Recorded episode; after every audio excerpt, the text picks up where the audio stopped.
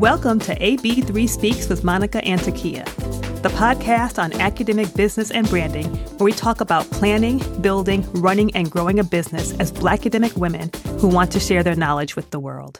I'm Takiyah Nur Amin, academic success strategist, dance scholar, and lover of all things luxury. I'm Monica A. Coleman, professor, religious leader, and mom to an active growing kid. We have over twenty-five years combined experience of sharing our academic knowledge beyond the classroom, and we're telling you all the things we wish someone had told us. We will share our values-led ways of monetizing your advanced education in today's global marketplace and highlight Black academic women who are doing this with excellence and flair. So stay hydrated. Make sure you have something to write on and write with, because class is in session. All right, folks, here we are back again for part two of the things we wish we knew before we got into business. I am so excited to be talking to you about this. I know Monica is too. Um, we both have so many actionable lessons that we hope you can learn from. Um, take these lessons, share them, um, think through them and how they might impact your own entrepreneurial journey. I'm going to kick us off with number six. I wish I knew just how much fun it was to run my own business. Now, yes, there are aspects of running a business that are difficult and challenging, and are tasks and skills that you have to develop and learn. And that is all true. But there is something about having the opportunity to operate in my gifts on my own terms, with the people I want to work with, in a format that I've developed, that just feels very satisfying. Sometimes it feels so good, it's like I'm sparkling, or um, I feel effervescent, you know, like a something with a lot of bubbles in it, champagne or ginger ale, you know, your mileage may vary. I'm just saying that having an opportunity to do something that I love on my own terms is really satisfying at a soul deep level. Now, let's be clear. I like my academic career. I like my career. I enjoy what I get to do. And yes, I am operating in my gifting in some way, but I created a business that's dynamic and flexible enough to wrap around all the things I want to do. Whereas my day job doesn't necessarily give me that possibility or opportunity. So I created something that fits me. I don't have to fit into it. I created something that reflects me and looks the way I want to look. It situates my values at the center and allows me to put that forward in the world. It's a very soul-satisfying, spiritually rich, and encouraging thing to have in your, in your life. At least I've experienced it that way. If I had known how much fun it was going to be to help people and serve people in the way that I get you through my company, Black Girl Brilliance, and then the work that Monica and I get to do together, I'm sure I would have sought to do it sooner. You know, I completely agree. If you listen to the podcast where I talked about my story, you know, I started my business as a tax shelter, right? I was just trying to figure out how to work with the I R S in the best way, given some of the things that I was doing. And it's fun, not the tax shelter part, but the actual business itself is fun. You know, I, we happen to enjoy learning about it, researching it, improving, doing things better, the work we get to do in the world. It really is fun. And I don't know that we always present it that way, as if it's going to be something that you're really going to enjoy doing. Well, number seven out of our list of top ten things. I wish I had been more specific about some of the things I wanted to occur as I work with clients in my business. And for me, one of the biggest things about that is what it means when you're being recorded. And this is important in a post-COVID world, but it was important in a pre-COVID world as well. So many of us end up doing a lot of our work by email. Like we just, that's how academics are real, actually used to working with each other. Well, you sent an email, that works. You said, I emailed you, can you do this? You emailed, yes. I said, I can pay you this. Okay, good. And then at some point they send you some forms from the university that take either ten minutes to fill out or whatever it might have you, and you're done. And there's all these things that you might not have thought about. Well, I wish I had been more thoughtful about recording. There are still times when I search my name on YouTube and find lectures or presentations I gave on YouTube that somebody else posted, whoever I worked with or a client, that I didn't give permission to post. Now, if I cared deeply, I could, of course, go back to them and say, hey, I didn't give written permission. You need to take that down. Um, but I wish I had been more on top of that, had thought about that sooner. Once I did think about it, that became a clause in my contracts. And we talk about that. One, stop making deals by email without using contracts. So that's an important thing to know. But to make sure I included how I wanted or what I was giving permission for, for something to be shared. And if it was going to be shared more widely, then I might adjust what the compensation for that might be if it's going to reach more than the audience that's right in front of me. So that's something that I really wish I had thought about before I'm finding myself on YouTube giving a talk that I would have preferred maybe not to be on YouTube. So there are all types of ways in which whatever you're doing might get shared online. But if it's not what you intend, it's just something to be thoughtful about, I would say, and something that I wish I had paid more attention to, particularly for those who are doing workshops or giving talks or doing something that is going to be recorded. You know, if I'm being honest, there are lots of groups and organizations who will seek to benefit from your intellectual property or the genius that you've put together to offer them in a keynote or a talk or a workshop or whatever it is. And if they can benefit several times over from what they paid you one time by uh, sharing that recording or that audio again and again, there are some organizations that will. So you're right. You do have to be careful to think about Um, how you craft your contracts and what you allow people to keep or record or not record. I mean, I know some very prominent national speakers who have given keynotes in spaces that I've been in the last one to three years, and they don't allow recording. They don't allow a transcript. Um, in many cases, it's because it's a signature talk that they give several places, or there's content in the talk that's considered kind of proprietary, or it's going to show up in another format, a book, a film, something that they're working on. And so we might not think of ourselves always as being on the level of those people, whoever those people are. But I encourage you to do like Monica said and take yourself seriously. You are as good as those people. Okay. You are as worthy as those people to protect your ideas and protect what you've put out into the world. So yes, get out there um, with contracts and think very seriously about the rules and the standards that you've put around recording, because folk will try to benefit from your stuff, you know, and the money they done paid you for it is long gone. Okay. I wish that, and this is number eight, I wish that I trusted that what I have to offer in my business is unique and special and different enough to exist in the world. And that I hadn't doubted myself. Um, when I was thinking about launching my company, there were certain people, I won't name them here, but if you know the work that I do as an academic success strategist and you've been in academia for a while, you might have some ideas of who I'm talking about. There were people already in the academic space who were offering advice and resources and kind of professional development um, to folks in our industry. And I wasn't um, as advanced in years as those people. I didn't have as long a career as those people. My experience, while rich, was different, was decidedly different than those folks. And I labored over that. Um, why would anybody listen to me if they can listen to insert so-and-so's name? Why would anybody come and take advantage of what I have to offer when I have yet to accomplish X Y Z accomplishments that I thought I needed to have. The thing that I needed to know is that what I have to offer in the world is unique and special and comes not only from my expertise, but also from reflecting on the depth of my lived experience. And nobody else in the marketplace has that, right? That's my secret sauce.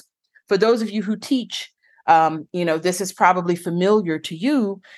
Even if I gave someone else the syllabus for my class, they couldn't teach my class. Because part of what I bring into the classroom is my own unique perspectives, personalities, pedagogical approaches, my own meanness comes to bear on everything that I do. And nobody has that except me. Nobody has what you have except you. That's part of what makes you special and different.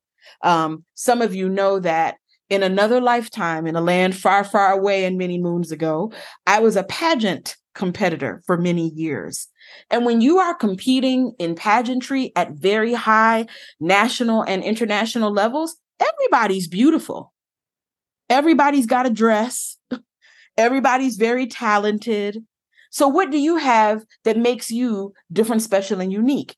You have your experience, your training, your perspective, and the ways that you've brought that all together and packaged it in your business. Even if someone is trying to copy you or do what you do, be confident and know that they can't. Nobody can bring your secret sauce, your special sauce to the marketplace in the ways that you have. And that's such an important one because there's always somebody else doing something like what you're doing. If there wasn't, there wouldn't be a market, right, for what you're doing. So it's it's good to feel like, okay, but I've I've got my way of doing it. Like, you know, I'm not the only person in the world who knows what I know and who talks about what I talk about. In fact, some of the other people who do are friends, our colleagues, our former students, right, are people I know and like and respect. But we're not competing, right? We we're, we each bring something different to what we're doing. And that's it takes a while to get to know that. But I do, like you, Takiyah, I wish I had kind of known that from Jump Street. Right. Don't let that sense of um, comparison steal your joy. You know, I have a therapist who likes to remind me that compare brings despair. So don't get so caught up in comparing yourself or your business to other people that it stops you in your tracks from moving forward and doing what you want to do. Okay, next, we're at number nine now. I wish I had known more about taxes and compliance. Now, let's be clear. I, by personality, am a rule follower. Nothing feels as good to me as having my stuff together. I like to dot I's and cross T's.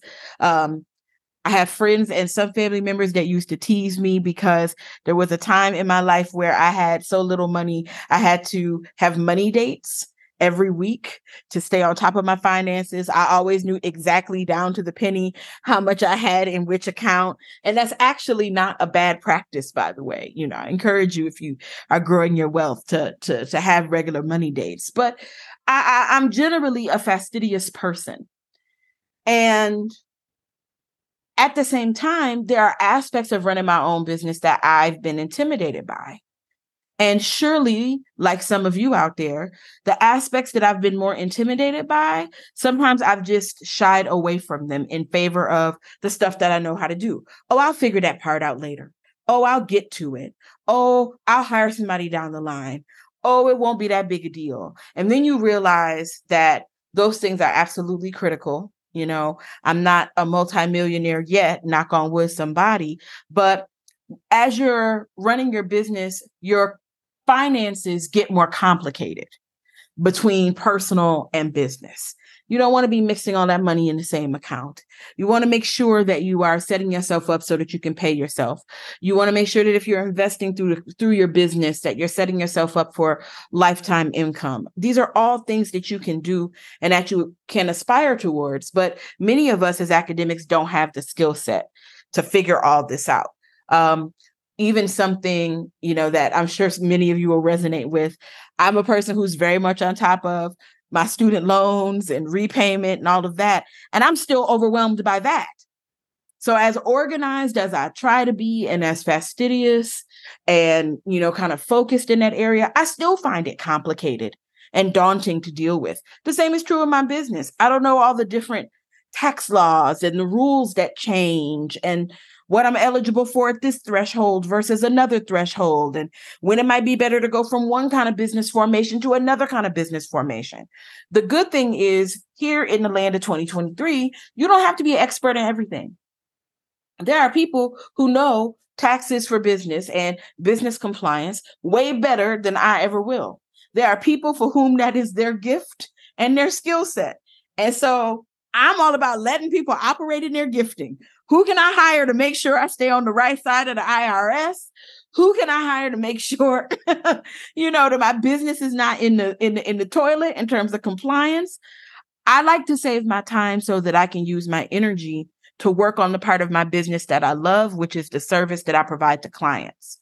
At the same time, I know that I can't continue to serve clients if my back end, the business part, the taxes, the compliance aren't handled properly.